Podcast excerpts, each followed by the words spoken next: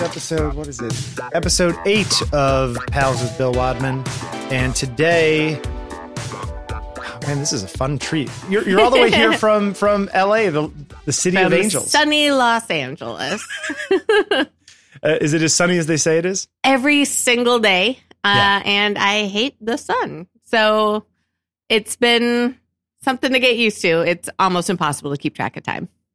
Re- you mean time through the year Time through the year. The seasons. weeks go by and y- you don't even notice I actually have no idea what month we are in. Like, if I didn't have to pay rent every month, Yeah. I would not know what time of year it was at all. And then it's really confusing because I'll go home to Minnesota and it'll be freezing. and so I'll be like, oh, okay. So I'm pretty sure we're in winter again. Yeah. But then go back and it's just sunny yeah every day. she's like damn it i want some rain and some clouds I just, I'm, I miss you go to the beach you snow. don't seem like a beach girl to me Uh, I go to the beach every now and then, Yeah. um, but not not actually as often as I should. I should take advantage of what the city has to offer. We're here with Liz Hara, uh, who is uh, well. God, you're so many things. When I met you, Mhm. you were primarily a puppeteer and Yep. puppet maker. Yep. But now you're a TV writer. Yes, uh, You get and- around. Yeah, I like to do a bunch of different things. Was was was that the plan all along? Uh, not really. I mean, it kind of happened gradually, and it's always just been like somebody will offer kind of a next step that seems like a natural next step that doesn't even seem that extreme. And then because puppetry, when you're doing it, it really is you are responsible for creating so much of it. So I started as a builder, but then started building my own work. And so that meant performing in my own work and writing my own work. Right. And so it just kind of spread from from that beginning. In some ways, puppetry as a beginning for a career and the kind of stuff you're doing is actually a good one because you kind of get to see all sides of production Yeah. because you're doing all sides of production. Yeah. Because the m- great majority of puppetry is a couple people, a few people, a one man band. hmm It's smaller. Yeah. Yeah. It's very much, hey kids, let's put on a show. Yeah. Me and a couple of my friends in my basement just building stuff with cardboard and you have to do everything because otherwise it doesn't get done. Yeah. Yeah. So you you you grew up in Minnesota. Mhm. I, I, I've never been where I've actually never been to Minnesota. It's lovely. I and know. my and my mother thinks you should come visit and talk to her camera club. I know. I love I love your parents. Your parents are like my favorite. Uh, yeah, your father, who I took pictures of, Mhm. those are some people's favorite. In fact, I think you still use it as I- the header picture on your website. on yeah, your and every Facebook page. time uh, his birthday rolls around, I post at least one of those. Those are amazing pictures of him. he's he's he's uh he's a handful that Yeah. man. So you your your father's Japanese American. Yep. Where's your mother? What's her Uh, ethnicity? I mean, she's kind of generic white lady from Portland, Oregon. Oregon. yeah. From out west. Yeah, although she seems like the most Minnesotan, right? Yeah, yeah, yeah. Yeah. yeah. In Minnesota, is it a lot of just straight white people? Yeah. Okay. So was that was that a thing when you were growing up being mixed race? Oh, absolutely. Yeah. Um, in my elementary school class, it was for most of elementary school just me and one other kid whose dad was black, uh, and then one girl who was Korean but adopted by a white family. So, like, we were Right. the minority kids. So it's like, Yeah. You three, two half and one Yep. adopted kid were the Yep. minority Yep. kids. the rest of them white as the Minnesotan so- Yep. snow. yes. Interesting. Yeah. I think there were six Asians in my graduating class of 600. Wow. Yeah. That's a big school from Minnesota. Uh, fairly typical of a suburb, I think. Maybe like six hundred in your high school class. Yeah. Okay. Yeah, mine was like two hundred and twenty-five Oh, okay. or something like Yeah. that. So Heather's, my wife was Uh-huh. twenty-seven. What? Private school? Uh, no, public school in the middle of nowhere in Vermont. Oh, oh, There's only, Vermont. like, okay. 16 yeah, ki- Vermont. Oh, oh, I, I love it. Oh, Vermont. You're from Minnesota. You're, But size wise, we're huge. Yeah, yeah, yeah, And, yeah. yeah. and you went to s- you went to. So when did was it early that you started with the puppetry? Did, were you into that when you were younger? Uh, I was into building things. Um, in middle school and high school, I was in a program called Odyssey of the Mind, which my uh, my nephews in Odyssey of the Mind. it's great. And it honestly, it kind of was the training grounds for what I do now because it's writing and building and problem solving and engineering and all And that. creativity, Yeah. like just sort of like rampant creativity. Yeah. Yeah. Um, so I was very much into that, and that is when I built my first puppet. Um, like I built this camel costume puppet thing with a little moving mouth on a string. Oh, okay. Um, yeah, so that's kind of how I started, but didn't really get into building puppets until my senior year in high school. I think I was working at a local theater in Minneapolis and this incredible show. The company I think still exists, Improbable Theater Company in London. They had this show called Shockheaded Peter. Yeah. Um, and it was all these German nursery rhymes in which the children died at the end of every single one. It was hilarious. Like That's this, weird. this one little girl was told not to play with matches, so of course she dicks around and plays with matches and catches on fire. Um, and another boy is sucking his thumb, and his mother says, "If you keep sucking your thumb, the tailor's going to come and cut off your thumbs," which he does, and then he bleeds to death, and we all laugh because it's like this. it's like the original Cinderella. yeah, yeah. Um, and like the band was this weird kind of Zydeco-y band that you know had the accordion and like a had these weird singing voices. Um, And they came through Minneapolis. yeah. And I saw that and I was just like, okay, puppets. That is amazing. These guys can do anything Yeah. that's absolutely what I want to do. So then when I got to college, uh, started kind of pursuing that and ended up uh, interning at Henson. Um, In college. yeah, Where'd you go to school? Vassar. Okay. So it was close enough to the city that I could commute in and uh, have an internship. Did they have a like- puppetry major or what did you, were we there for no, theater? Or, uh, American culture actually, which you're an was American culture. yeah, right. What, what, a lot of people, though, I mean, to the average person in America, I think puppetry is either kid shows Mhm. or, you know, the weird British stuff from the Genesis Yeah. TV show or, or v- Which is videos. terrifying. Yeah, those things are really weird. What's That- that company that does I that? can't remember. I look it up all the time. Yeah. I can't remember if that was Neil Scanlon's or no, Or, or that probably- guy who does I the, can't who- the remember. or who's the guy who does did the marionette stuff in um, John Malkovich? Uh, that's Philip Huber, who is a lovely. I human want to meet being. that man. He is the nicest. Where does he man. live? He, I don't know if he lives. He works in, on cruise ships a lot, yeah, right? yeah. Uh, Carol actually knows him pretty Okay, well. so I'll have to I'll have to Yeah. make that happen. I'd love to meet him. his stuff is amazing. I don't even like marionettes that much, but his stuff is He's exceptional at phenomenal. it. Yeah. Um. So, but so, were you into that stuff as a? ki- Were you into children's shows as a kid? definitely. Um, actually, I remember being a little too good for Sesame Street when I was little. I was like, "That's a baby show, and it's dumb." I'm an adult, and I like Fraggle Rock. Oh yeah, of That- course. Yeah. Yeah. Uh, so Fraggles are amazing, and Labyrinth is amazing. Dark See- Crystal, stupid. Like, Okay. The the things in Dark Crystal that kind of like walk on their front wings, you know, that- Yeah. those- those things, it still freaks me they're out. terrifying. I don't know why. There's something about the motion. There's something about 80s movie puppetry Mhm. that was trying to be kind of real, but Yeah. wasn't really real. So it kind of hits you in the uncanny valley. yes. Yeah. Yeah. Is that is that just me, or are there other people who are like that? I think too? a lot of people feel that way. Okay, because yeah. Yeah. especially some of that stuff in the '80s freaked me out a Yeah. little bit. Definitely, that Genesis video is nightmare fuel. And uh, see, you're younger than me, so I Fraggle Rock was what year was that? Did that start? Uh, Late It was 80s? eighties. Yeah. Okay, so I would be in middle school or high school by that. It was after my time. Mm-hmm. Yeah. Like you're the right generation for that. It was. It is so good. It's so good. And it's just, it's beautiful. How long was that on? I actually have no idea. Not very long though. Probably not, but it lives forever in my memory. So it seems like it takes You up have so it much all on more DVD space. and Yeah. uh, okay. So you go to Vassar, you start Yep. making puppets at Vassar. Was there Uh-huh. any sort of organization there or anything, or were you just sitting in your dorm room?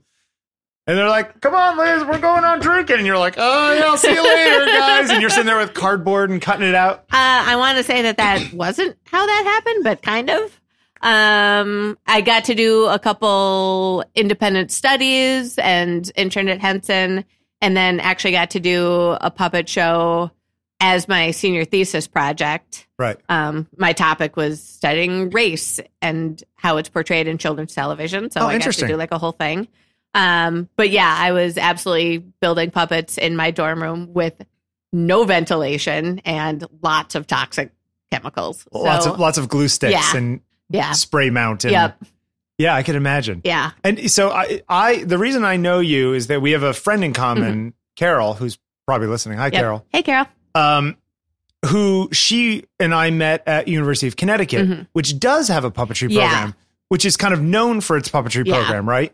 Yeah, I think it's one of maybe two schools with a puppetry program. I think CalArts has one. Oh, Okay, so yeah, so there's one on the East Coast, one on the West, Yeah. and that's pretty much it. Yeah. and everybody else is either just uh, interning with somebody or learning it that way Yeah. or figuring out themselves or Yeah, and that's kind of what's great about puppetry is because it is it's very much institutional knowledge. Uh, that is how you learn. You just kind of jump in, and people accept you into the community. And for the most part, um, and what I really love about puppetry is that people are really excited to share their knowledge with people.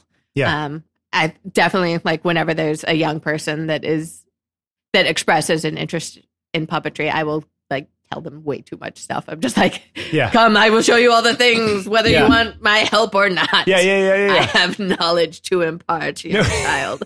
Did you? Uh, and then so you were at Henson in school, then you graduate, Mm-hmm. and then you go back there. Uh, I went to I went back home to Minnesota for a couple years, um, but then when I moved out to New York, actually started mostly working at a Broadway costume shop, and then whenever Henson had projects, I would go freelance for them. Right.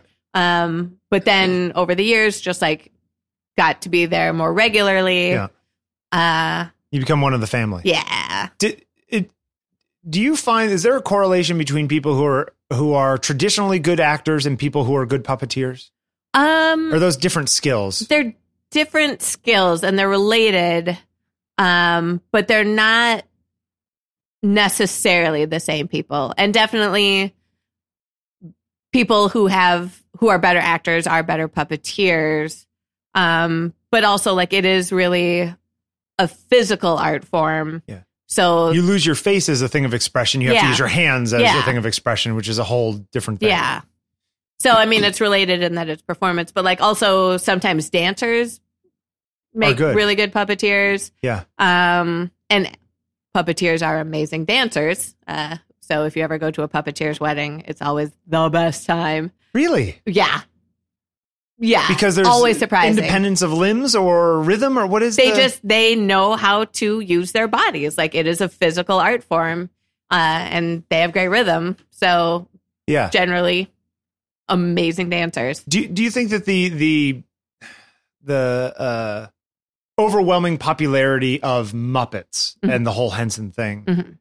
i- i- is a is a double edged sword for puppetry in general because people equate puppets with Muppets and not yeah. you know pu- Muppets are a subgenre of Yeah. puppets and some people think they are puppets. Yes. And there's because there's so much more beyond that. You know, I work theatrically mostly in tabletop puppetry, which is more like the Bunraku style. Um, and then there's shadow puppetry and marionettes, and there's just such a wide, incredible range that people have no idea about. And actually, like Jim Henson was really into all of that and uh, was even for a while the president of the Puppeteers of America. Um, so he was like very much a true puppeteer. Um, but yeah, because the Muppets are like such a huge thing that is kind of all that people know about. And people think that it's very much a children's art form, which is Sure. not true. And even like the original Muppet Show was very adult. Yeah, it's it's it's kind of a similar thing to animation, right? Yeah. Where Yeah. Mm-hmm. people assume that animation is for kids when obviously there's all the Japanese stuff that's Yeah. very much adult Yeah. animation, you know, uh, similar kind of thing. yeah. Uh, so, so how long were you doing that kind of work? And, and Uh, where did that go? all the Henson stuff. Um, Yeah. Let's see. So I've been at Henson pretty regularly, probably now for seven years or so. Okay. Um, and even though I moved out to LA, I still, whenever I have any amount of time, I'm back in New York trying to work back at the shop. Um, and then I started working on set at Sesame Street as a puppet wrangler, which uh, we're the people on set that prepare the puppets, rig any props, uh, Make sure nothing do gets all the lost. costume changes. Yes. um, Kind of like a prop master on a Yeah. TV show. yeah. Yeah. Very much so. Um, and I think Lars, one of the other puppet wranglers, um, described it as we're the pit crew for the puppets. Yeah, that's cute. Yeah. That's a good way to put it. Um, so I was doing that on set and uh, became friends with Joey Mazzarino, who was the head writer at the time. And I had told him that I wanted to pursue writing, and he took a look at my stuff. And then he got me on at Sesame as a writer right before he left. So I've been there now for, I think, three or four seasons now. Right. As a writer. it it is amazing everybody i've talked to there's a common thread Mhm. which is that it's there's hard work and then there's somebody giving you a break Yes. i mean you have to be ready for the break you have Yep. to be good enough to be able to use it Yeah. but you can't be slamming against a brick wall all the time without somebody opening a door and letting you through Yeah. Very much so. Uh, do you feel like your career has been a lot of those kinds of things where somebody takes a takes a chance on you Absolutely. Yeah. Like I have been so grateful. I have had a lot of amazing mentors throughout my career. Um, Marty Robinson probably was the first. He is the puppeteer who uh, is Snuffleupagus and Telemonster. right Um, he was the one when I was interning at Henson on Little Shop of Horrors. He was always encouraging me to do my own work and uh, was one to encourage me to go to the O'Neill Puppetry Conference. Um, he and Pam Arciero, who is another Sesame puppeteer. Uh, and it's a week long puppetry conference in Connecticut, and you get to work with just some amazing artists like Philip Huber. Uh, and it's such a great thing because, like, you go in as a 19 year old kid and you're just some dumb idiot, and you get to work with your professional heroes. Yeah. And they, it, again, it's that institutional knowledge where, like, Yeah. you have access to And these if we're just- amazing people. and people tend to there's a similar thing that i was at last year for photography Mhm. which is this um there's a workshop upstate new york Mhm. that is very sort of small for photojournalists and i got asked to come up to be on the sort of the support team cool. you know which is yeah. you know and you're up there and you're sitting around for three four days with your heroes eating on you know the the the, the lawn or whatever it Mhm. is and everyone treats each other as equals Yeah. is it very much like that at Yeah. this thing too? Where it's like, oh yeah, we're all puppeteers, and I know that I've been on Sesame Street for fifty years, hmm but like, yeah, let's talk about this. Like, Yeah. I'm not going to treat you like a jerk kid Yeah. just because you're a jerk kid. Yeah. it's got to be pretty amazing. It's it's incredible. Like and it just makes me so proud to be part of that community and again like yeah, to Is be it- able to do that for other younger artists. there's a lot. There's a lot of people, especially at Henson and stuff, who've been there for a long time. Forever. Is that Uh, ever a problem? Where it's like, okay, this person really needs to get out of the way because somebody else needs, you know. I know we're on mic and you don't want to say, it, but like, is that that's got to be a thing because these people don't want to leave. It's it's fun. You're part of the show. Uh I mean, definitely there's not a lot of turnover, but I don't think anybody begrudges No one anybody. complains. No, Yeah. I don't think so. Uh, because it's it's great having them there because on Sesame Street, our camera guy, Frankie, has been the camera guy since day one. That's amazing. And there are even people that work there that are second generation. oh, And so like that feels incredible. that we really is still- a family, yes. literally a family. Yes. Yeah. And Raleigh Cruson, who is just the most brilliant puppet builder, she's been there for 40 years, I think, as Yeah. a puppet builder. And just like they know everything and they have all the best stories. So it's just, it's incredible to have them there on set. Right. Well, you know, that's a good question, actually. Uh, so theoretically, in a situation like that, Henson owns the characters. True, Uh, not true. Henson, it's it's been very complicated. There've been like between sales the back Children and Television forth. Workshop and all that stuff. Yeah, but, but and now some it's- corporation owns the characters. Sesame Workshop now owns the Sesame Street characters. okay, Disney owns the Muppets, and Henson builds the Sesame Street puppets oh, that's very complicated. under a, a contract. under a license from. yeah, But if you are playing, you know, if you're uh, uh, Frank Oz and you're playing Mhm. Ralph the dog or whoever Mhm. for 30, 40 years, and you're not going to do it anymore, and you're handing it down to some new puppeteer. Mhm. Do you? Is there like a thing of like I've decided who my next the next person in line is? Is there is there or is it the Th- company says nope we're giving it to Liz? Uh, How does it that work? has kind of been some of both. Um, Is there an anointment ceremony? Is there? I hand the puppet to you, and you are now Kermit. for uh, Big Bird, there was it has been Carol Spinney uh, Forever. pretty much forever. Um, And that's a very physical, oh yeah, and he's an older guy, really old Oh, guy Yeah, now. he's in his 80s now. Right. Um, and he has given the role over to Matt Vogel. Um, and I think there was a lot of transition time. Um, and Carol has worked with Matt. they would doll up for a lot. while. Yeah, yeah. yeah. There's, Yeah, So it very much was a like, you I'm handing are, this to you. Yeah, yeah, yeah. So it's been beautiful. Uh, and I highly recommend Carol Spinney's documentary, I Am Big Bird Oh, yeah, that's a good one. um, Uh, but then um, there was some news about Kermit the Frog is now also Matt Vogel, actually. Oh, really? okay. Um, and that was So this more guy's of the a- superstar now. he- yeah, Is he good? he's great. How old is he? Uh, I don't actually know. He's in his forties, but so I don't know. Um, my age, not that much, not Yeah. much older than you. yeah, um, That's got to be kind of cool. it's yeah, and he's an amazing human being. So it's you're kind of like, yeah, great.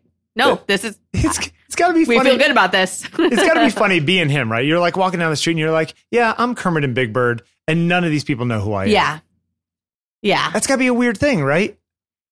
Because he's two of the most famous characters Yeah. ever. And if you pulled one of them out, people would be like, oh, my Lord. Yeah. Or if he just started talking in Yeah. the voice or whatever it Yeah. was. I remember But one, he could just walk around one- like yeah, a guy. one time I was up in, when I was in school in Boston, there, there used to be those Warner Brothers stores hmm Yeah. in the malls. Yeah. And they, and this was when uh, Pinky and the Brain was on. yeah. and they had a sign up, you know, this Saturday, like Pinky and the Brain are going to be here. And I was Mhm. like, oh, whatever. And I happened to be walking through the mall that day, and there was, you know, big stuffed guys who's Pinky and the Brain. But then inside the store were the two guys whose name is I can't recall, who voiced Is Rob Paulson one of them? Could be. Okay. Yeah. two of those guys, you know, the voices were Yeah. sitting there talking to kids in the voices.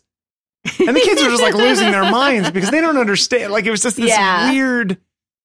Do, do you find that because you must have met lots, seen lots of kids who come on Mhm. set or whatever it is, Mhm. do they understand the the the sort of I I don't know what the term would be They the veil of of of impossibility there you know they get it, but whenever one of the puppeteers comes out with the puppet, they talk to the puppet. They do not care about the human behind them. Right. And like they can see it. And and when I say they, I don't mean children, I mean everybody. yeah yeah and these people are not ventriloquists it's not like No. they're faking or or you know trying to minimize their mouth No, movements their to- face is right there. yeah in fact their face is probably mimicking Yeah. the puppet Yeah. But I mean, that's just the magic of puppetry is you care about the character. yeah it's kind of amazing It's beautiful. uh, so so what's it like writing for those guys Uh that I love it because uh I mean, you get to write for Sesame Street. Like that's yeah how do you come up with stuff that hasn't been done in 50 years or whatever the hell it's been Um, 45 years well, I think you probably have to give up the idea that you have any chance of doing that. yeah Um, you just have to try to make it as funny and as good as possible. Um, the old timers come out we did a skit like this in 83 and and You're no John, whatever it is, who wrote that skit. you know? and you always try to sneak in stuff that just they you know that they're never gonna let you do, but you still try. Yeah. Uh, like I tried to do this whole like, oh, ma- what if Bert and Ernie did Waiting for Godot? No, that's you don't get to do that, but you still have to try.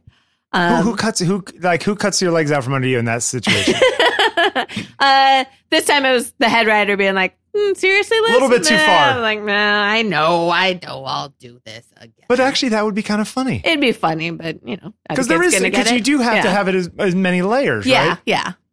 Um, but yeah, the whole process is, uh, you actually work really closely with curriculum, which is great. Like, oh, really? we didn't start realize the that. season with a full curriculum meeting and we talk about what the theme is This for is that what we need to season. cover this yeah. year. Um and then the writers break off and we get a list of topics with all the takeaway messages for each topic Each or as a group? uh as a group. Okay. And then we get to pick the you all topics sit that down we and go, want. "Oh, I, I, this one's kind of fun. I got an idea. All right, Yeah. Liz, you take that one." Yeah, yeah. Okay. Um so this year I got to write about chickens. Okay. Um, and and it's like stuff that is specifically about like what the topic is, but also kind of emotional goals that we want to hit for the season. So Sure. like we're also this season kind of dealing with resilience and risk taking and patience, uh, dealing with disappointment. Um, so trying to layer in those goals with the actual uh, chickens hatch in 28 days. right, right, right. Um, How long is the format now? That show? uh, the whole show is half an hour. Did it used to be longer? It used to be an hour, but the Okay. move to HBO now we're 30 minutes. okay. Um, Is it and, actually thirty or is it like twenty six or twenty three or Uh, whatever? I think it's a true 30 because it's HBO. Right, no ads, right? Okay. Um, but I can't entirely. And do be they sure. still mix in? Because back in the day, there might be fifteen minutes of new stuff, and then it was a Yeah. lot of old stuff. Do they still mix in old stuff? They do mix in old stuff. Um, and like the street story, I think is maybe I want to say like eleven minutes, and then there are a bunch of shorter segments. Um, yeah, I'm not sure how old the old stuff is that they're mixing in. I don't know if they're still. One, two, three, four, five, six, seven, eight, nine, ten. They got pentatonics to Oh, to do. redo that? Uh, it- it's very charming. got Yeah, and and you also i guess have to you have to think about who the puppeteers are who are Mhm. going to be working on stuff Uh-huh. you can't over you can't oh we can't use him and him and his other three characters in this episode because you got to also have her stuff and this guy's stuff and whatever Yep. that's got to be a part of it right too yeah. There is a lot of making sure everybody is represented. and is that person even available the day we're supposed to film this or whatever Although we will do a lot of several of our puppeteers do multiple characters. yeah And if they're ever in a scene together, we will have another puppeteer do the puppeteering, but then they'll uh, loop the voice over later. oh okay that's interesting so it's still possible. oh that's really interesting Mm. okay yeah i hadn't even thought of that see all these like Yeah. weird little tricks, right?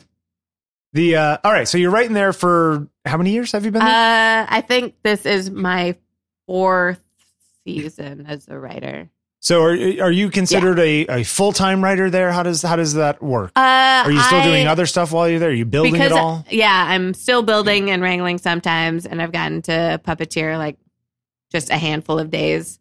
Um, Would that be a goal for you? Like, oh, I want to puppeteer all the time. Uh, I like doing all of it, so I don't want to be a puppeteer at the expense of any of the other stuff. Right. Um, but it is At that level, do they Like- separate people? uh, not really. I mean, I've always been a little worried that they would make me choose at some point, and so far I've been getting away with doing all the things. Yeah. Um, so I would like to do more of it, definitely. Um, but I like doing all of it. So Yeah, yeah. Can we talk about construction for a minute? yeah, So when you started messing around with stuff in Mhm. Odyssey of the Mind Yeah. and then ended up there in an internship and really probably started learning how Mhm. these things are actually built. Has has construction of these things changed much over the years? Uh, the similar materials? You have to worry Uh, about conservation a long term. This thing has to last for ten years, or Yeah. you know, that, like how does all that work? Um, for the most part, they're still generally being built the same way. Um, but you know, a lot's happened since the '60s, so companies go out of business. No, no and- more asbestos. Yep. Which is a bummer. Um, yeah, the barge cement that we use. Wait, what is that stuff? Uh, it's a contact cement that Okay. we use to glue the foam Like together. the stuff where the top has the brush on Yep. Yeah. it. Okay, Um, they, They don't- tried to make that less toxic, and now it doesn't hold. It doesn't hold, and so we have to try to find like the most toxic version of it because it's the good one. Yeah. Um, And that's to connect like foam stuff to Yep. itself. Yeah. Okay. Because uh, that's the base of a lot of these things Yeah. is, is pieces of just sheets of foam that are folded and Yep. cut and folded. Yep. And uh and a lot of the manufacturers now make it so it's just a little flimsier so the puppets foam. don't behave the same way. Yeah. Um They don't bounce back as Yeah. much, that kind of thing. yeah. Yeah, you got to worry about. I never, th- I never thought about materials changing over the yeah. years. Um and we used to use or not we, they um before my time used to use these things called wacky stacks for a lot of the eyes. It was this toy that existed that were like these little balls that you know Yeah, folded together. Um, and they stopped making them. So I think Henson bought like all the wacky stacks Yeah, in yeah, yeah. America. And now there's just like this tiny dwindling old stock where supply there's- in the back. there's the box. Like, do you really need them? Yeah. Can we recycle them from another Yeah. one? Do we? And then what happens if something that is famous breaks? You know, Um, Big Bird's, you know, beak is falling off. Like, uh, is it okay? Goes to the head person and they fix it. yeah. And we have to kind of hope that the things that we need to repair it still exist. And if they don't, we have to come up with a new solution. Um, Ever visible? Do you ever, you know, is there something ever break where you fix it and you go, yeah, it's not the same, but it's the best we could do. We got to move on. I think there's probably stuff that like those with deep, deep knowledge Would notice would that notice, that's a different left but eye I on that think thing or whatever. that- yeah. um, but I mean, the people that are repairing these are also the people that kind of originally made them or have been making them Yeah. at least since the And they, 80s. They probably had no idea that they'd still be going 40 years later, yeah. right? You know, and then a lot of stuff have to travel. Yeah, it What does do they travel do? a Like lot. with the pelican cases, Like, what do they keep these things in? Uh, we have these really great travel, black travel boxes. Um, I do actually they got sit on to a fly. form like a shoe would, like when they're in there, or they just sit there floppy inside? Uh, for the most part, I know we, it's a weird we esoteric fold question. them lovingly and Oh, okay. surround them with bubble wrap. Um, sometimes they travel in duffel bags. Uh, I've taken Cookie Monster through airport security in a duffel bag, uh, which is really exciting because You're I'm like, just like, ooh, and they never stop you at security. They're never like, "I'm sorry, is that Cookie Monster in your bag?" And you Yeah. just you want them to because you're like, "Oh, you Yeah, guys come don't on." know who's here. I have him in my bag. Yeah. this is this is so silly. Somebody you're, you're stop like, me." you're like, mm, I'm in the mood for some chocolate chip. yep. Anybody else in the mood for some chocolate chip? Like, you start prompting people. that must have been fun. Where It were you was- going from and to? Uh, I was carrying them to the Emmys. They got to give an award out for the Emmys. So Yeah, that kind of that's there's all that weird special stuff, Yeah. right? Where if Mhm. oh, we need so and so to go do this thing, Yeah. this special cameo on Yep. something else. And all those people are you're all on like full time contract. Is that a union gig? What is, is how does that Uh, work over there? the puppeteers are all union. Uh, the Wranglers are non-union. Okay, Um, but yeah, all the performers. is there a puppetry union or is that an act? Is that the, There's is that the not. Actors Guild? Uh, when it's the SAG after. Yeah. okay, yeah, interesting. All right, so you're doing that for years. Yep. You uh, at one point a few years ago started writing your own pilot for a show. Yep. and stuff. That was is is that was that the beginning of writing for other TV? Yeah, I kind of decided that the TV writing was really fun, and um, I'd been doing theatrical stuff before then, um, but kind of wanted to try my hand at it. So, uh, I think the story for the TV writing part of it, other than like the Sesame, the children's curriculum writing happened through the puppetry, um, but the grown-up TV writing kind of was its own track Yeah. um, I entered this pitch competition at the Austin Television Festival uh, God, three years ago, I think, um, and won. But there was uh, a manager in the audience because his wife was one of the judges, and he came up to me after the competition and was like, "I would like to work with you," and he kind of got me started. So uh, it's that exact same thing. Like you're working really hard, you have stuff ready, but unless there's a manager sitting in the audience that one time that you did that one thing, you know, Yeah. nothing's going to happen. Yeah. Um, but then I got this break and I was I had stuff to show him, so that kind of took off.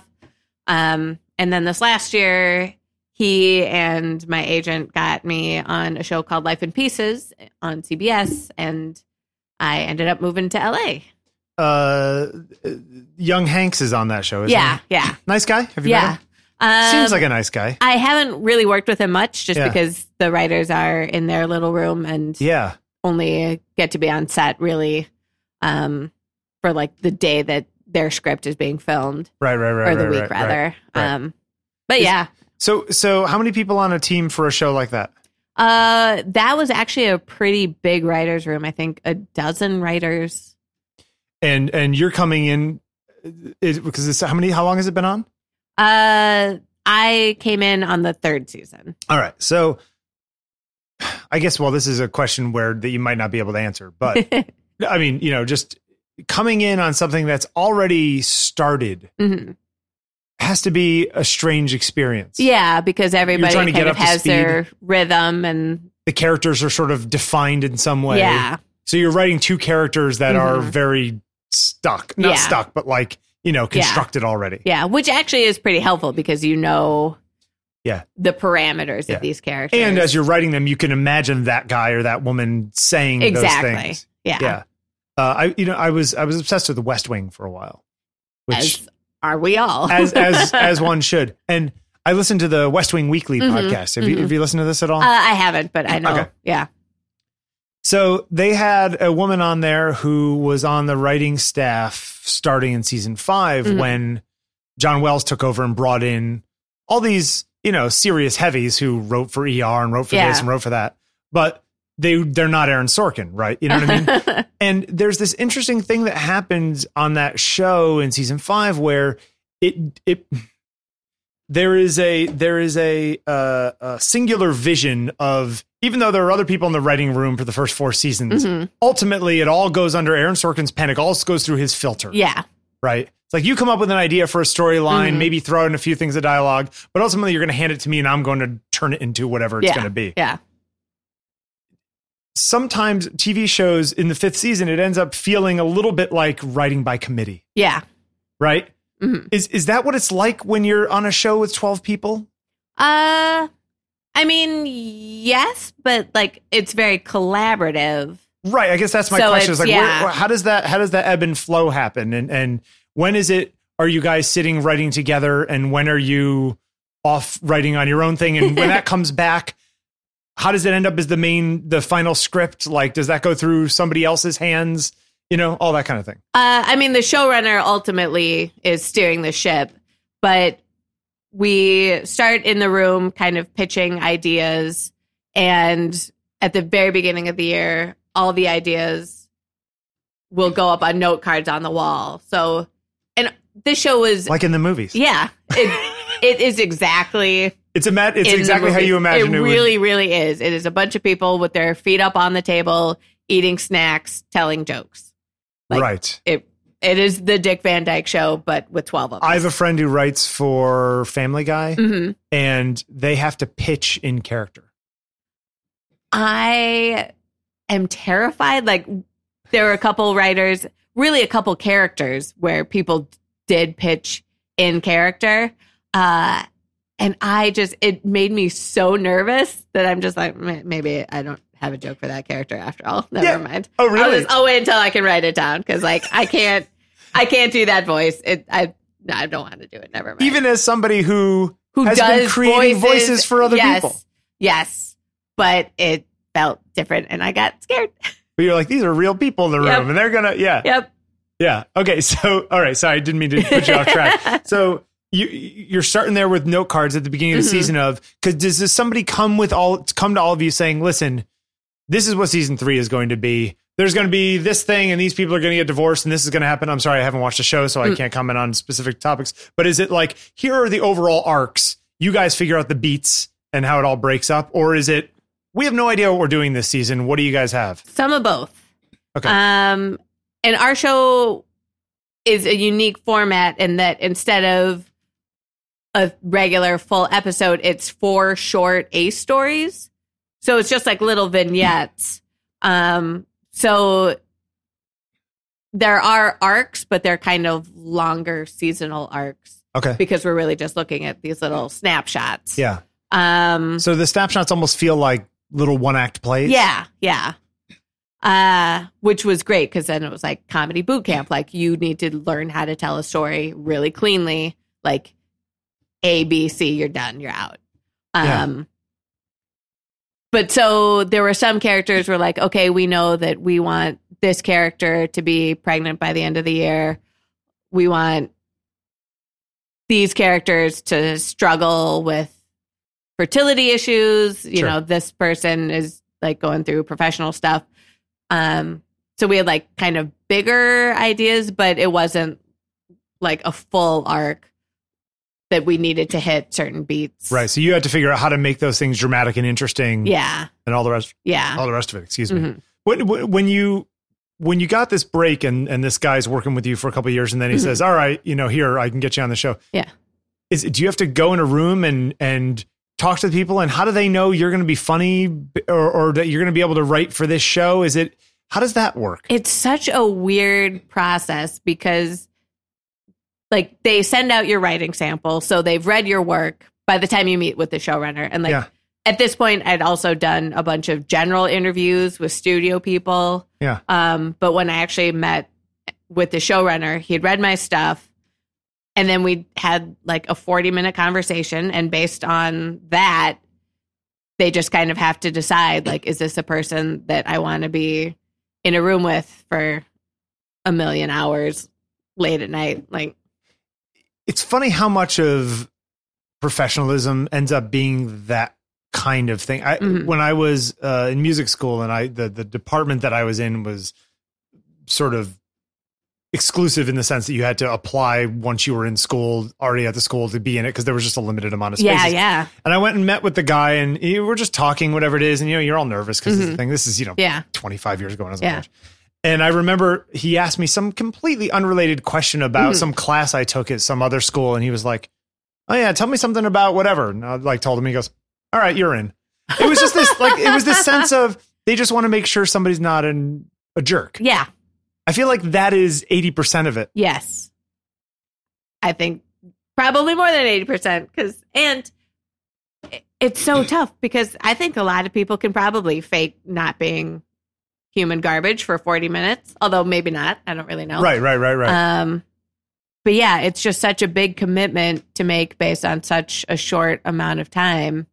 Yeah. So I think that's kind of why people end up, you know, but I guess if you don't work out, they can just get rid of you three episodes in if they really wanted to. uh Or do you have a contract you for have the a year? contract it started i can't remember what the breaks were but there were like they had two opportunities i think throughout the year to get rid And of they me kept that you on. didn't. yep You're a winner, Liz. yep uh but i can't remember how many weeks it was uh but yeah but they don't have a lot of opportunity to get rid of you Do you think your strength is in story or in dialogue? Um, probably dialogue. punching up other people's stuff or writing your own? Probably writing my own. Okay. Rewriting is something that I've had to get better at.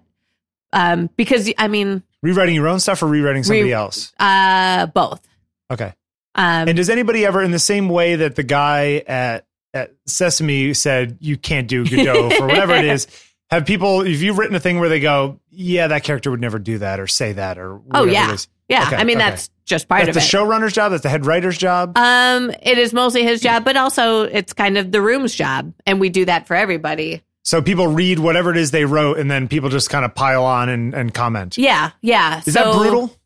Uh, absolutely, absolutely. Thick skin or just But sort of it's- just part of the process? It's part of the process. Yeah. And it's so funny because like sometimes people will shit on your joke and you're just like, you don't know how funny that is. yeah. Trust you me, just that's- don't have any you don't taste, get and that's it. the problem. Yeah. Um, and then other times people will defend your jokes and you just feel like the smartest person. You're like, thank you. Thank you. You're right. That Yeah. is the funniest.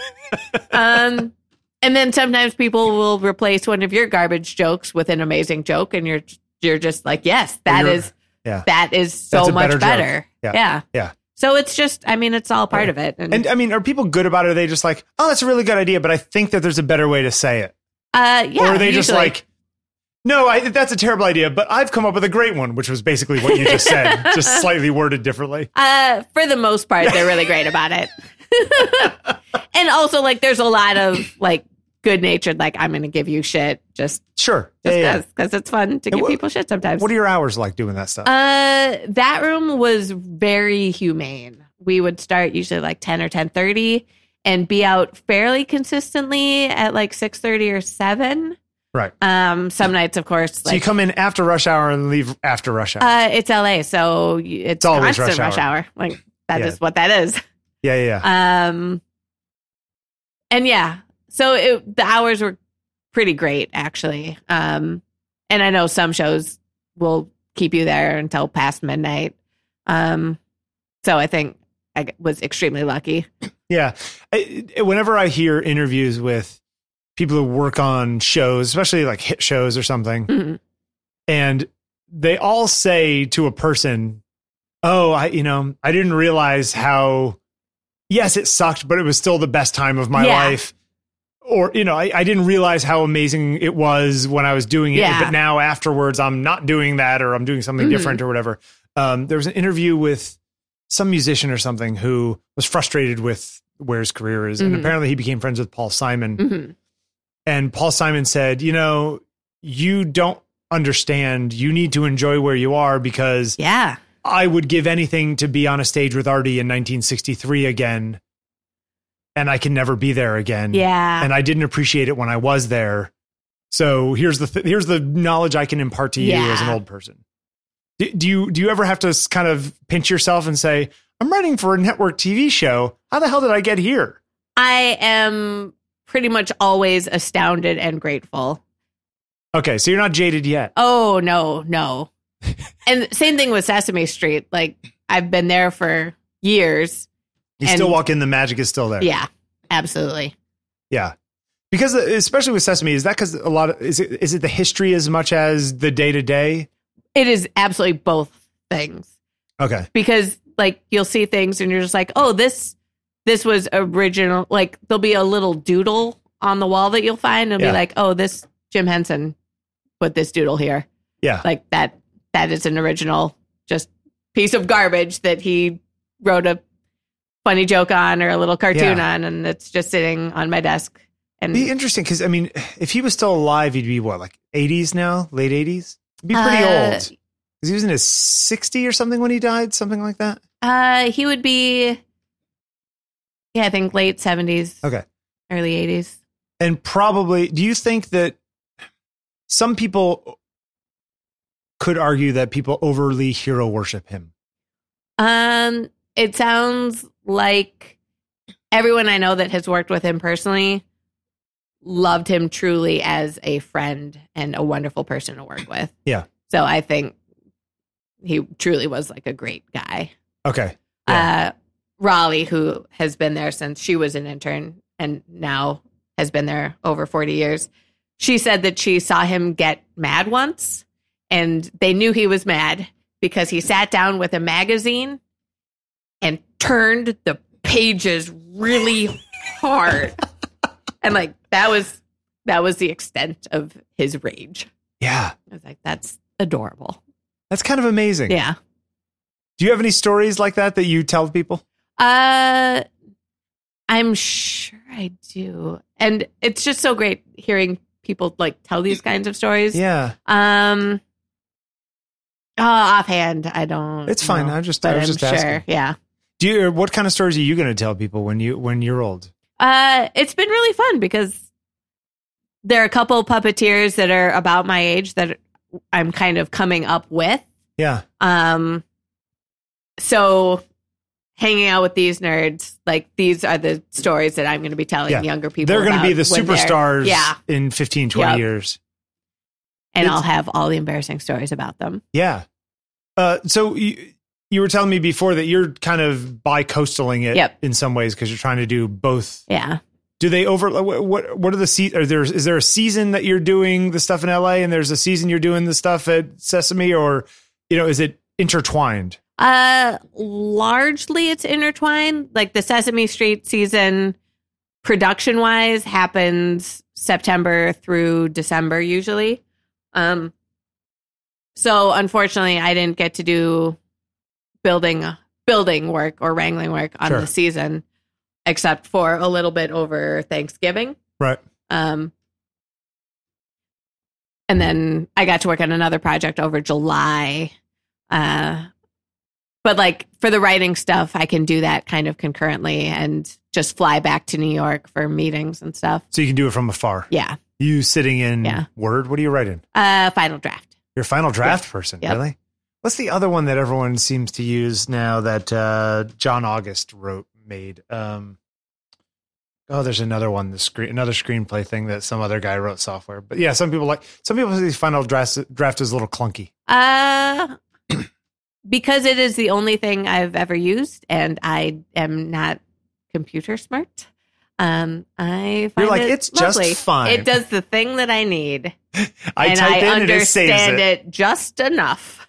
Oh yeah, are there people who are sort of wizards in there that you just I Yes. don't even understand what you just did? Yes, and you just replaced that character through the whole thing, and Yep. I don't know how you did it. Yep. And when that happens, I contact my friends who are current or former writing assistants who know the program much better than I do. because they've helped out Yeah. their bosses who are like you. Yeah. So I'm just like, how do I get rid of these blue thingies? Yeah. I don't understand. So what's the long term plan? You gonna start a show of your own? What do, what do you what do you want to do? Uh, pitching shows of my own. So, I mean, that's kind of everybody's ideal. Everyone's always pitching. yeah.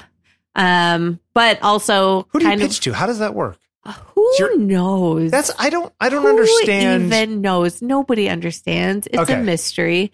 It's controlled by a couple people at the top who like it intentionally obscure. Yeah. Um, Plus now there's all of the Hulu, Amazon, Netflix things. there's so which much. There's so much content. people are are screaming for content. Although yeah. I feel like there's a content bubble right now. I mean they're Yeah. spending you know tens of billions of dollars these companies hmm in total, no one can possibly watch two percent of what comes out now Absolutely. on a single one of them. I mean, how, they put out three Netflix shows a day. It feels like And it's so confusing because it feels like all this stuff is being made, but then I have all these friends that are pitching shows that aren't being made, and you're just like, who yeah, who is getting this? How is this happening? Yeah, and yeah.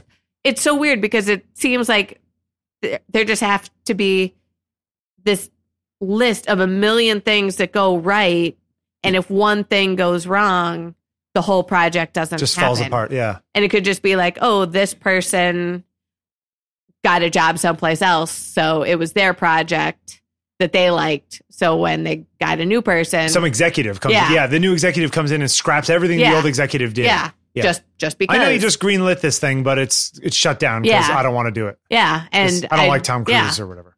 Um, and I heard about another Muppet project that didn't happen years ago just because the executive's daughter didn't really like it. So they just stopped. just like the the opinion of one person that was not an industry person at Yeah. all How did how killed the did whole show. I, I have two branches that I want to go in, but you just Mhm. reminded me of something. How did the Muppet World like the Seagull take over for the movie and stuff? Uh, was that was that like respected or was that not respected?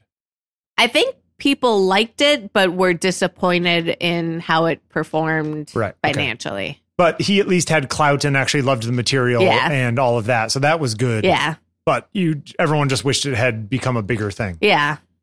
It was, it Um, was cute. Yeah, I liked it. Mickey And- Rooney was in it.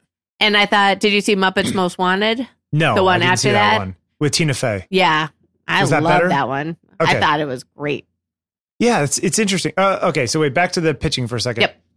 If you pitch a show, you have a show about your old friend who is going to record podcast podcast with his friends. Yep. You bring it to somebody. Do you, as somebody who's pitching a show, even have to think about funding, or is that somebody else's problem? Once somebody says this is a good idea, all right, we'll find producers and we'll find people to put money up. That's the studio's problem, not yours. For the most part, yes. Um, I think I'm getting together a pitch now for a puppet show, and I think they want me to have some kind of rough idea as to what it would cost. Where the money will come from. Not What where the it'll money, cost, just budget. just just what it would cost. Um, but I don't really know that. So I'm going to have to do some research to find out those answers. Yeah, yeah. Budgeting for things is such. I a- have no idea how to do it. it makes no sense. You know, I have my agent, and Mm. sometimes we'll do some, you know, big commercial studio y kind of thing. And, you know, she'll come up with this number. I'll be like, really? We're going to be there for two days. Why is this costing tens of thousands Yeah. of dollars for two days or whatever? I don't get tens of thousands of dollars. I'm Yeah. like, where's all this money going? Yeah. Do we need all these people? Do we need, like, and somehow that's the way things work and you have to go with it. Yeah. And TV money versus theater money versus like Puppetry puppet theater downtown money. puppet theater money. Yeah. Completely different worlds. Yes. So you could put they'll on a be like- puppet show for five grand. yeah, You can't put on a TV show for five million. yeah, It's so strange. yeah. I'm just like, well, you know, I could make all this out of my basement with cardboard and do a show that costs 30 cents. So when you ask me how much it will cost to do this television show, I don't know. Yeah, I mean, I, I'll do I'll do sort of larger single photographs with multiple people and Mhm, lights, or whatever yeah. it is. Something that if somebody was hiring me to do it for an ad would cost fifty thousand dollars to do. Yeah. But I do it with a bunch of friends on a shoestring, and I buy Uh-huh. people pizza. yeah. it's like, well, I can do it for five hundred bucks. So why do we need fifty thousand? Does it end up being that much better? I mean, you've worked on things that are Yeah. tiny, you've worked on things that are middle, and you've worked on things that Yeah. are big. Is the output, you know, in in correlation with that kind of change of the budgets and money? Uh, no. Although it would be like, I mean, production People- quality yeah. maybe at some level, but yeah, production quality. And ideally, you know, I would love to be able to pay my friends actual wages for putting on weird shows with me. Like, that'd be amazing. that would be amazing. And that is what the art itself deserves. So, and it does make it really easy for people with money to be like, oh, well, you can't possibly expect to be paid for your work because you could do this in your basement with your friends. But yeah, yeah, so it gets very emotionally complicated. Um, sure. but in terms of like actual quality of work, I've definitely seen things that are just so brilliant and creative and have really been like zero production costs. Like I saw we have been doing these puppet slams in New York and this one guy, Ithamar Enriquez, came and did a puppet slam piece that was he just used his hands to recreate movie moments and it was the funniest thing I had ever seen and he had Just hands, not even it was- shadow or anything it was on his them. hands, a glass of water, and a couple of post-it notes. And it was The guy's just a monster. it was brilliant. yeah, And then, you know, you've seen and then I worked on Spider-Man that was, you know, on Broadway Yeah, for yeah, yeah. millions and millions and millions of dollars and Right. that was its whole thing. So it's just like, well, money does not guarantee success. yeah, yeah. Did that show make its money back? I'm not. Is it even closed now? sure. It's It- closed. it's definitely closed. Um, I don't know offhand. Interesting. Yeah, it's it's this the whole world of entertainment and the business of entertainment Mhm. like art and the business of entertainment have nothing to do with Yeah. each other. It's very confusing. Yeah. Especially if you're somebody like you or or me who's just like, "Well, I'm going to make this stuff anyway whether or not I get paid." Mm-hmm. Yeah, It's hard to s- wait for the money to come because it's Yeah. like, I just want to make the thing. Yeah. Whether if you're going to pay me to make it great, if you're not, I'm going to just going to make it myself because I Yeah. have this idea and I want to make it happen. It's hard. yeah, and it and it also is really dangerous because you want to do it, so you want to accept any money for it, Yeah. but then then you can really end up screwing other people by devaluing it by Absolutely. accepting such a low amount so it's just such a delicate dance and also like some projects just legitimately don't have the budgets so you want to give them amazing work Yeah. for what they have but then you know what expectations are you setting up Sure. by doing amazing work for with unreasonable resources. Well, if you were independently wealthy, which of these, which of the different levels would you tend to want to work on? Um Sorry, it's a heavy question. that's hard to say. Because man, the big budget projects are really fun because you just have an idea and then you write all the You really things think you and then need it- on it a slip of happens, green and paper. Then it's on and TV, and you're like, "Wow, cool! Yeah, look at that!" that all just showed up and I Yeah. got to hire my friends and this was the most fun thing.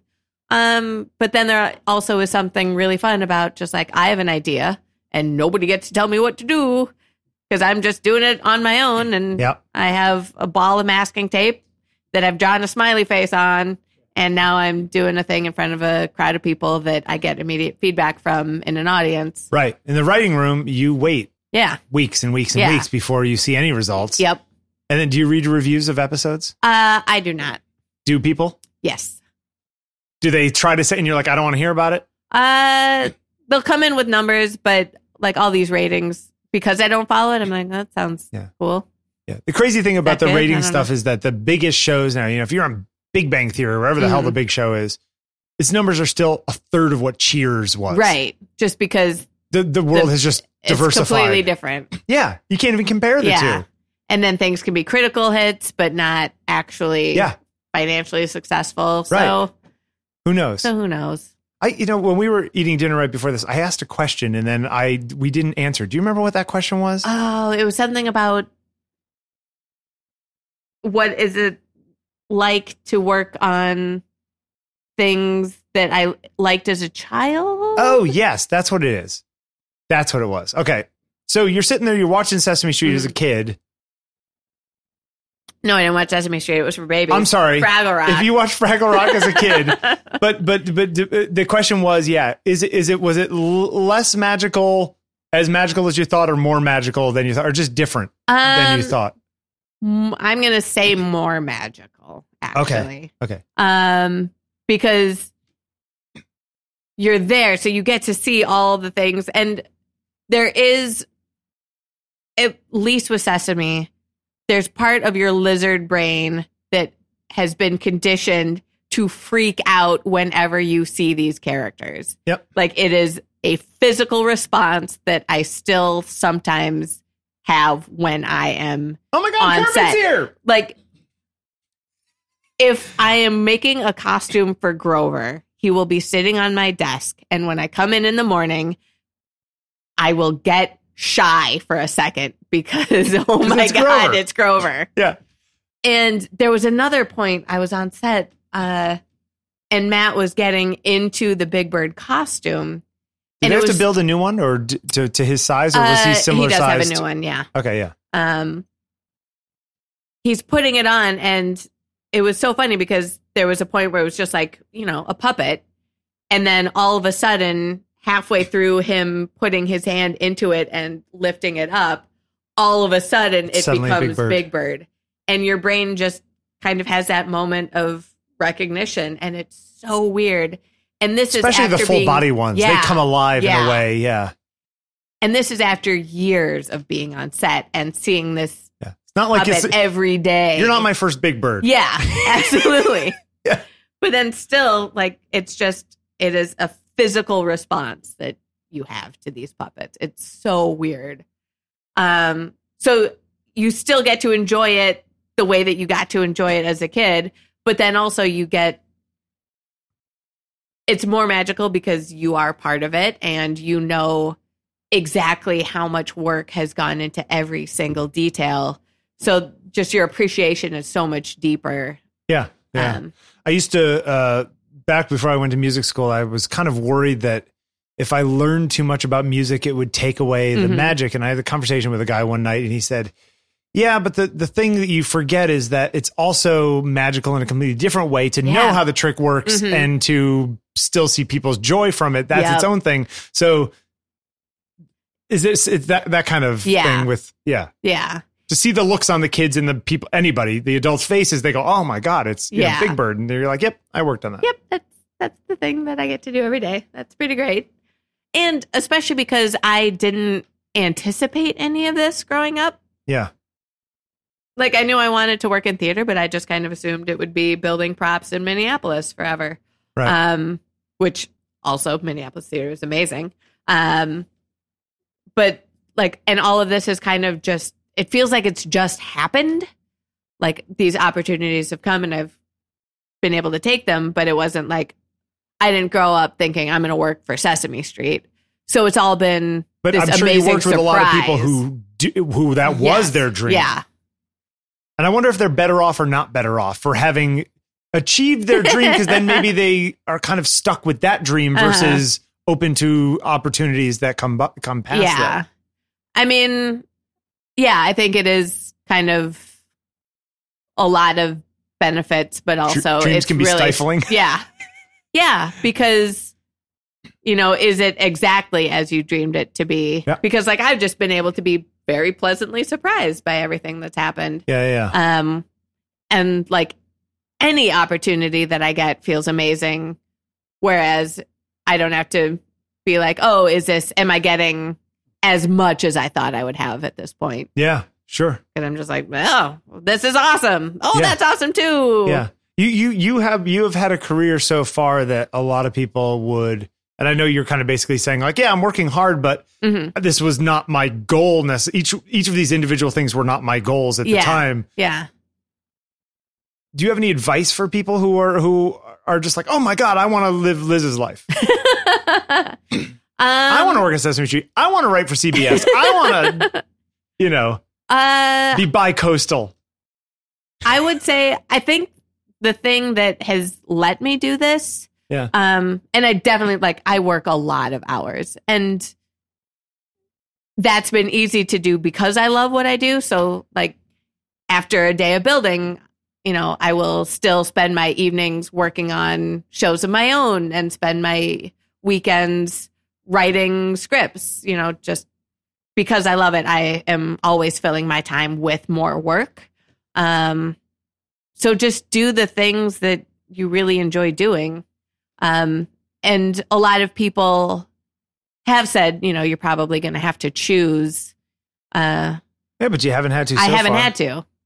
So, and I think it would have been a mistake for me to try to pick one and just do that one Yeah, um yeah and i just kind of it's been really lucky that i don't have a preconceived notion of what i think things should look like or the way things should work yeah, um and that has made it really easy to take risks and to be yeah, and to be adaptive to yeah, the- Yeah. yeah, be flexible. yeah because Pretty i'm cool. like this might work i'll give it a shot I want to be cool like you someday. I, I think you're doing pretty well for yourself sir uh, all right, you're gonna have to come back when you start your own show in five years, and absolutely you're a showrunner, and you're gonna hire me to take the press photo. and then i'll be like all those things i thought i knew then uh, none of it is It's true. true. You do any social media stuff? Uh, not really. Like I have a Twitter account. See, you're one of those people who can be like off the grid. yeah. Must be nice. Uh, I kind of worry that it makes me look like an idiot that doesn't know how technology works. Um, but I also, I don't. It's I don't think it's that fun for me. So No, it's not really that fun. yeah. That's a whole other topic for another time. Liz, uh, thank you for coming by the end of a long trip. Thank you so much for having me. And this uh, was fun. yeah, it's man, I'm really enjoying these conversations with my because it's like these people that I know, I know some sort of sliver of their Mhm. life, but I don't know everything. you Yeah. know. And so many of them have lived and done so many amazing things that I don't know. That's the point. Uh, yeah, let's go take some pictures and Sounds we'll, great. we'll talk later. All right, thanks, Liz. Thank you so much. Thank you.